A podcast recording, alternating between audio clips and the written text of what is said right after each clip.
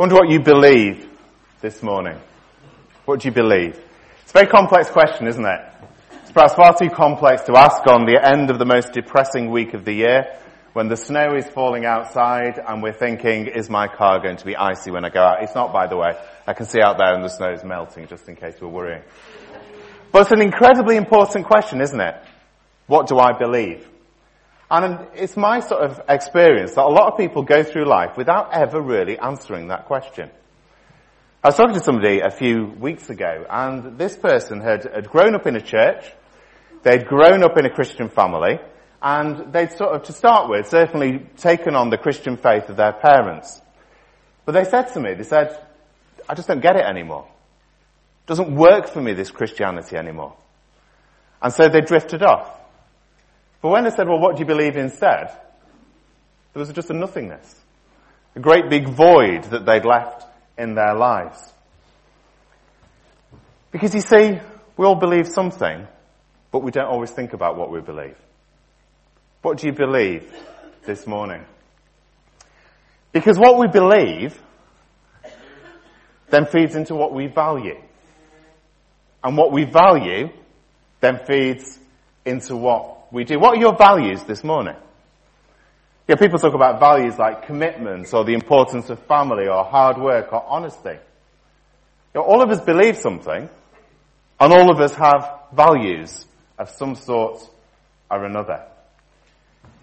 If we don't think about it, then what happens is we just get fed whatever rubbish happens to be out there. Might take a minute for that one to sink in. Over the next few weeks, on um, Sundays, in small groups, in our young people's um, groups from year four upwards, we're going to be looking on what is known as the Sermon on the Mount. It's Matthew chapter five to chapter eight. And can I encourage you to keep reading these chapters? Perhaps not now, because that won't encourage me too much. But when you get home, open your Bibles and read through these chapters. Let them sink into your very being. This is the core of Jesus', if you like, systematic teaching and preaching. These words are incredibly radical that Jesus says to us. They turn things upside down. You know, if we go through the Sermon on the Mount and we're not changed at the end of it, then we haven't read it properly. I think it's as simple as that. You know, many people have read these words of Jesus. If you know them, you, you'll know some of the passages, the one we'll look at in a moment, about the blessed are sayings and all kinds of different things that we'll come up against. But different people have tried to explain what Jesus is doing in the Sermon on the Mount. And some people have said, well, it's a manifesto for the kingdom. Other people have said, well, it's a manifesto for Marxism. We can just dish, dish that one, leave that one over there somewhere. Some people have said, well, this is about the greatest bit of ethics that any human being has ever taught. But if that's all it is, it's also the most depressing piece of ethics you'll ever read, because we can't fulfill it on our own. We can't do what Jesus talks about. Other people have said, well, it's just all aspirational writing. This is what it would be great to be like. But actually what we see is Jesus lived all of what he talked about, so that won't do either. Other people have said, well, it's all about the future. It's not about this life, but it's about what will happen when Jesus returns and the kingdom comes in all its fullness. But that won't do either, because, well, as we look at it, we'll see there's some really nitty-gritty, earthy issues that we look at. So here's my go at a description of what the Sermon on the Mount is about. It's about Jesus teaching us about discipleship.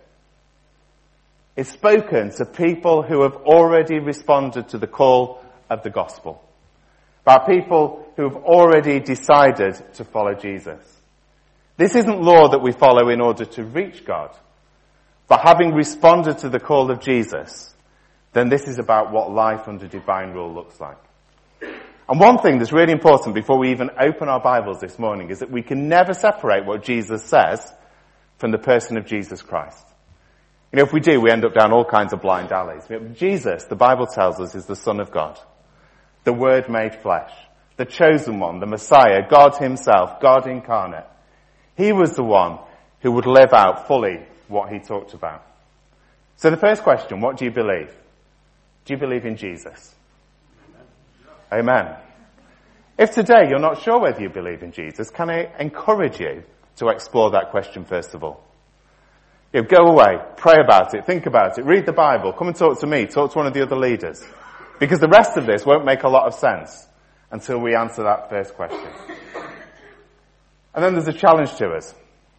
Only when we believe in Jesus can we start to become the kind of people that Jesus talks about.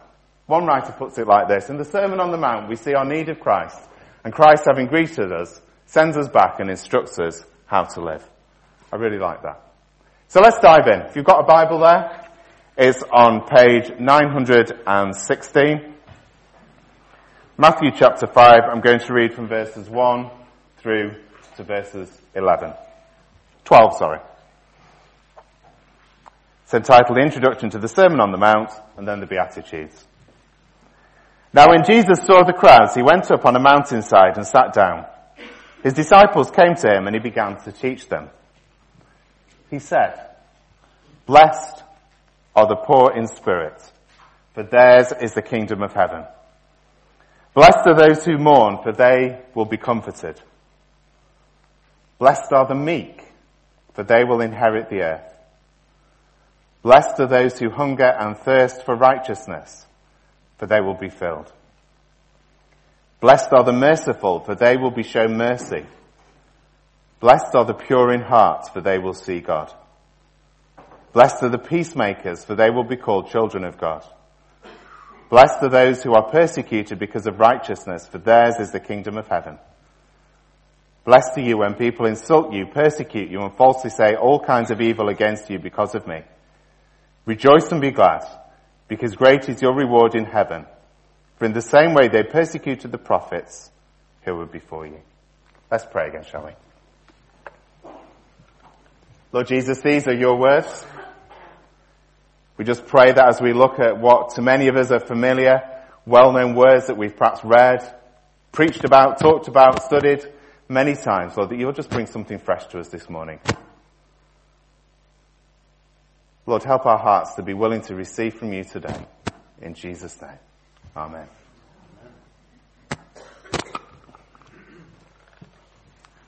I'll just skip through to where we were up to with that. Sorry, I'm creating havoc this morning. So let's dive in. Just as Moses went up the mountain to receive the law, and you get all the symbolism there, so we get the same symbolism here of what's going on. Jesus ascends the mountain with his disciples, and he begins to teach them. And what he does is he sits down to teach. Rabbis used to sit down to teach. It was a sign that you had something useful to say. That's why I always stand when I'm preaching. So he sat down because he felt that people were going to listen. He was going to teach and they were going to receive from him. Now Jesus begins teaching. Now I can remember sitting through classes at, at Bible college about how to prepare talks and how to teach and preach. I remember this one lecturer said, when you're preaching, always start off with something that you'll capture people's attention with. So, you know, give it a joke, a funny story, show a picture, a video clip, whatever it is. But you need to grab people, otherwise you'll lose them. Might lose them anyway, but that was his point. Grab them at the beginning. But Jesus, if you notice, doesn't exactly tell us a joke at the beginning. He doesn't show a video clip, but instead he turns the world upside down. And he tips our whole value system upside down in these opening verses. Because these blessed are saying, these nine beatitudes, these things that it means to be favoured in God's sight. You know that word blessed there? It has a rich meaning to it. It's about being blessed. It's about being favoured by God. It's about being flourishing in the eyes of God. And so we get these sayings, and each one is then followed by a declaration of what happens to the kind of people who are like this.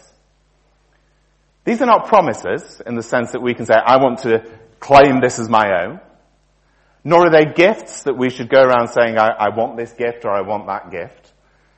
But what they are is they are characteristics of a person whose life through grace is being transformed by the power of the Holy Spirit. These are the characteristics that God says, as followers of Jesus, over time we should start to demonstrate. We should start to live out. And this is serious, isn't it? This is serious stuff. These are serious characteristics of what the Christian life should be all about. Because so many of these characteristics that Jesus will talk about are totally contrary to both the time when Jesus lived, the, the, the sort of culture around his day, and also the culture of our day. Look at verses three and four. Blessed are the poor in spirit, For theirs is the kingdom of heaven. Blessed are those who mourn, for they will be comforted. I don't know about you, but do you want a happy, peaceful, relatively stress-free life? Yeah?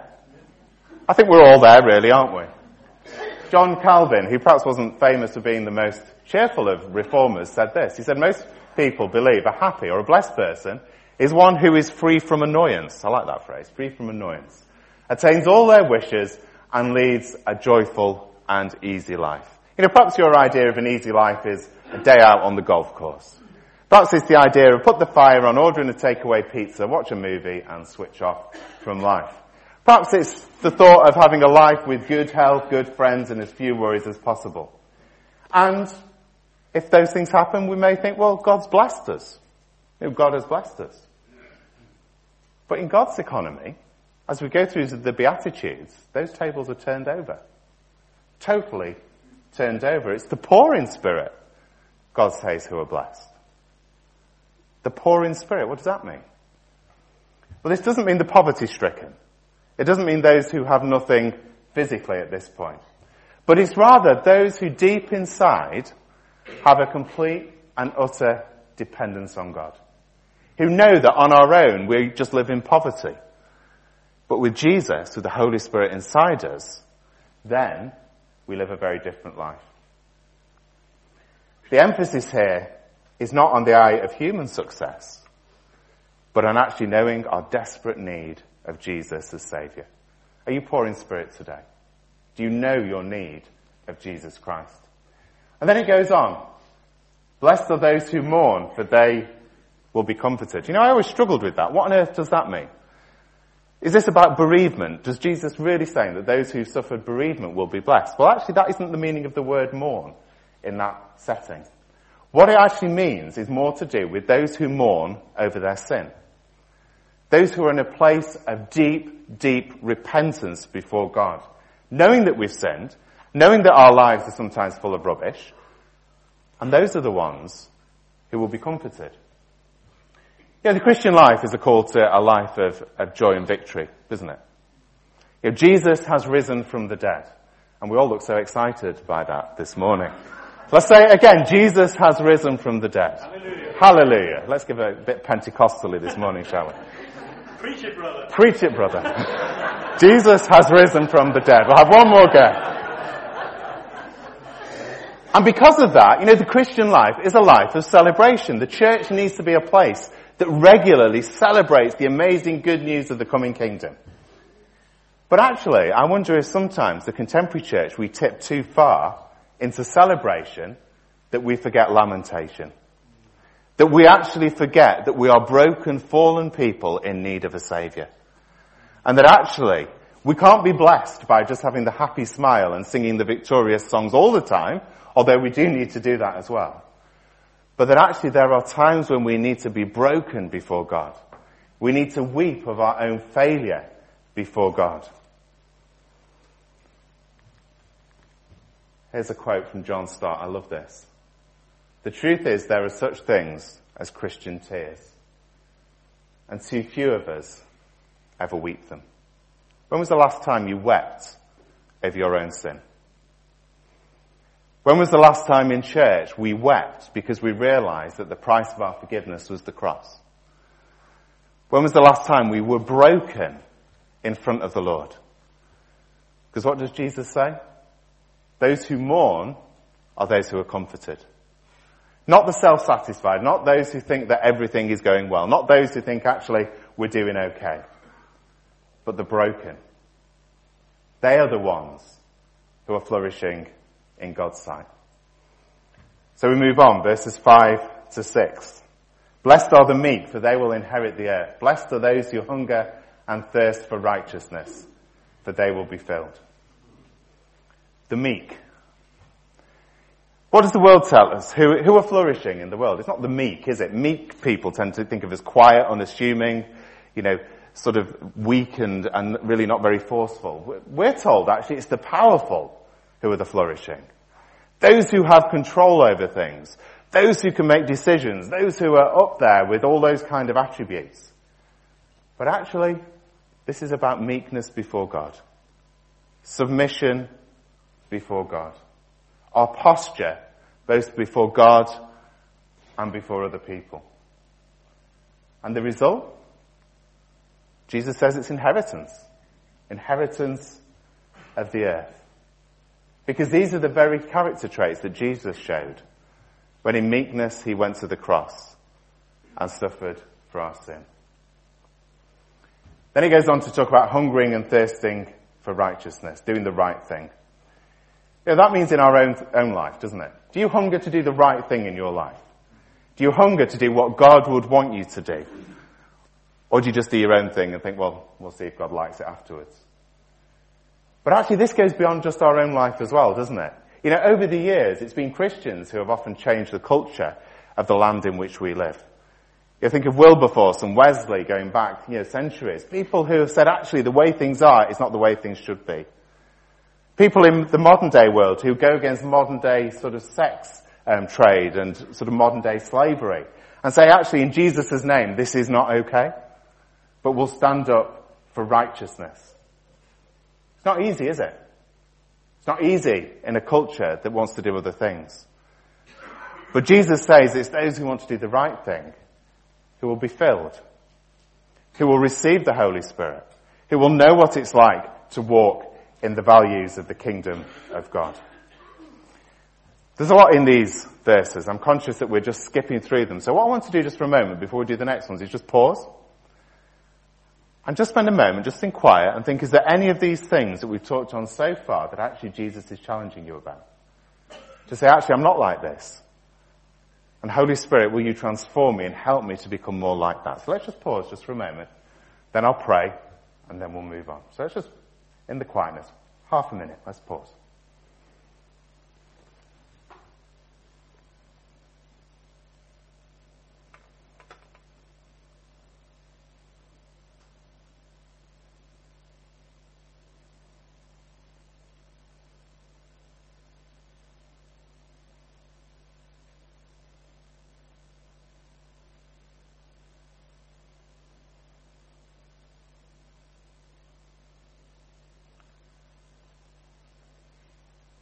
Lord Jesus, these are the people you call us to be, the characteristics you call us to have.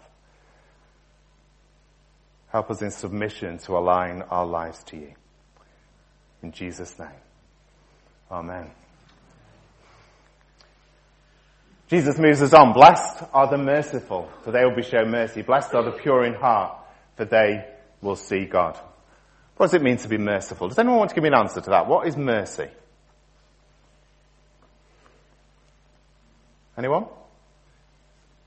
Not treating people as they deserve. Not treating people as they deserve, yeah. That's a good answer. Any other aspects to, to what, what that could mean? I think that's a...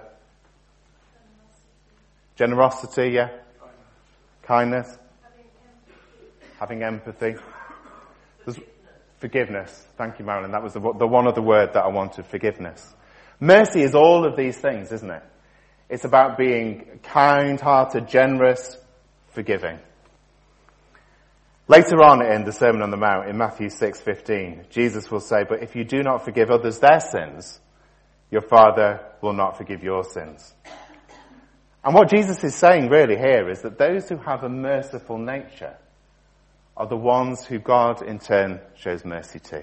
The same way that those who are forgiving are the ones able to receive God's forgiveness.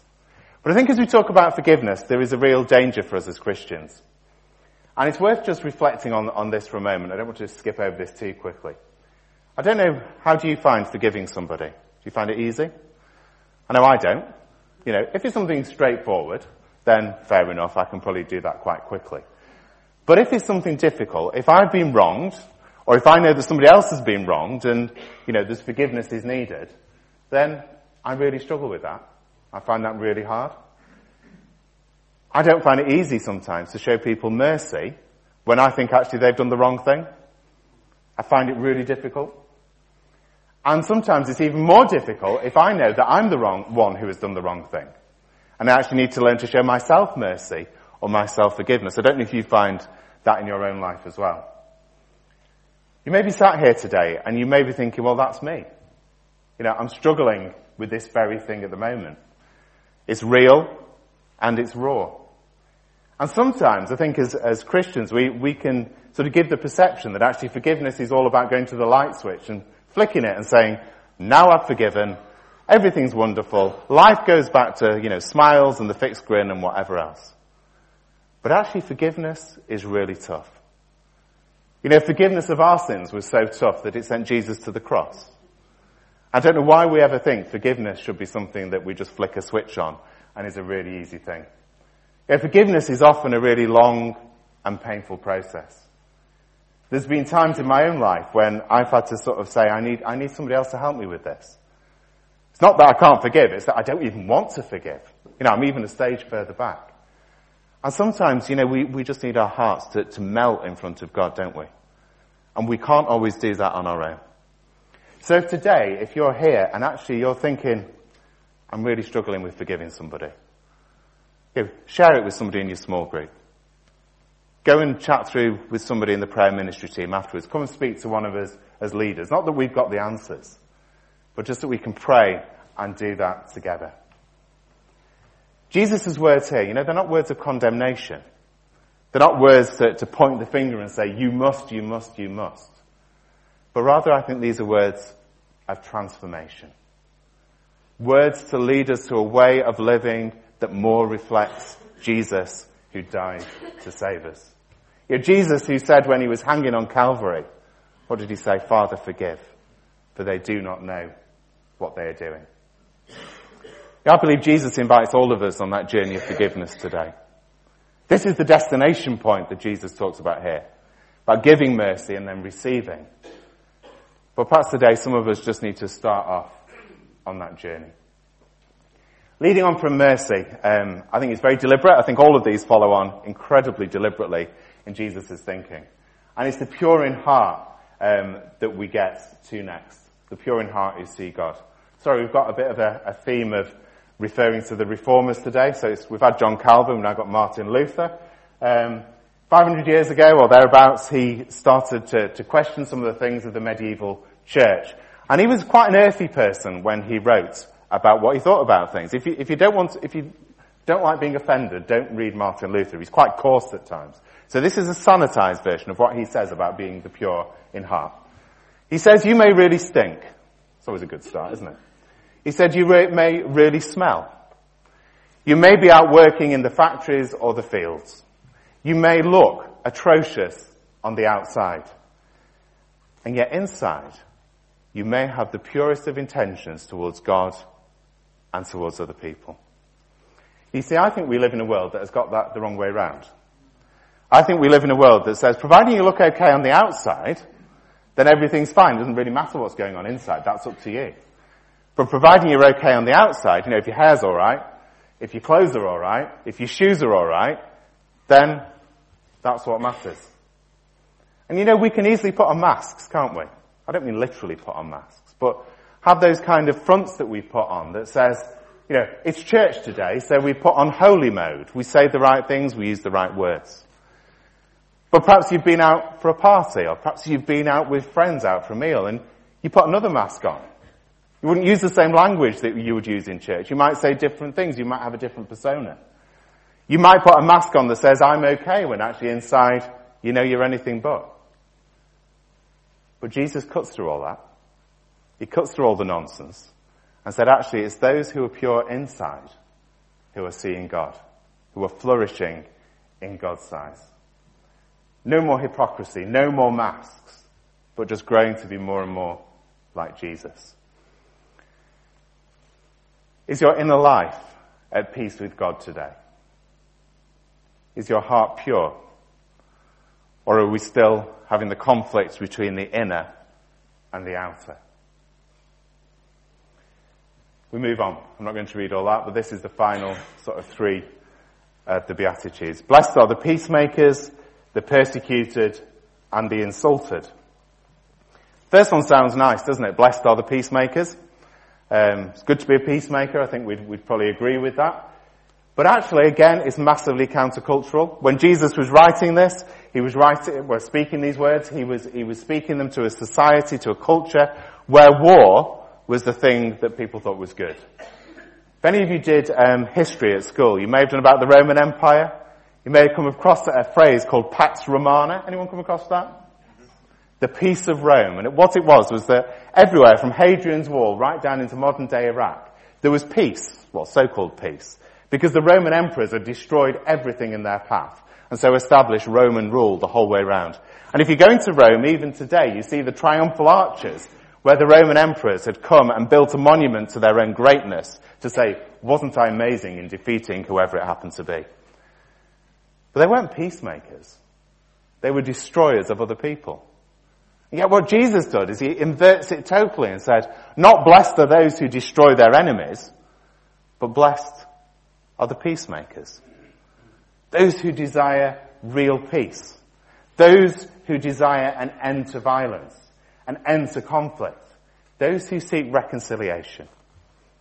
Paul will go on to say that we are ministers of reconciliation, both with God and with one another. But you know, that's not easy. It's not easy to be the peacemaker. Do you know why? Because it doesn't always work. And this is what then Jesus goes on to say.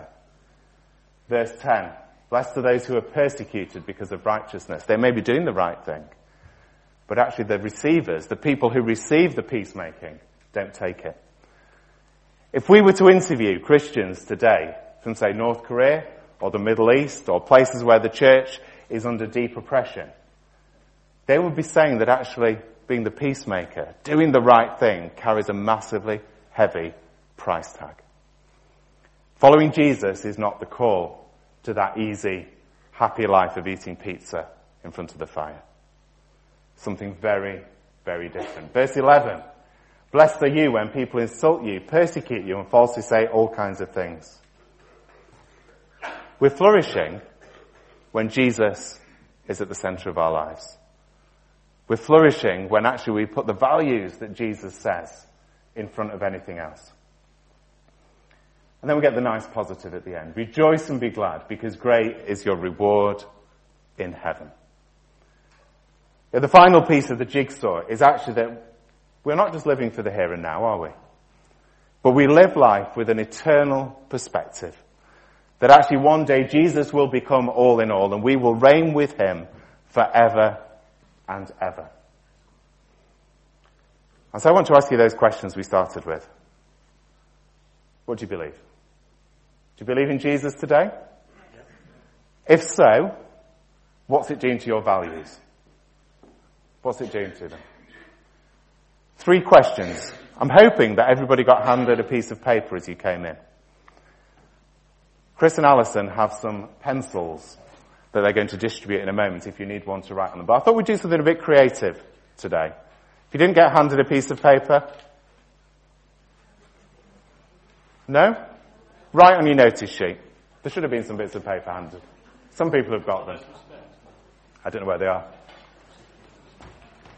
Don't worry about them yet. Just let me finish off what I'm saying. Otherwise, we'll, we'll lose totally what we do. Um, what I want you to do on this piece of paper is to ask, answer that third question. This is between you and God.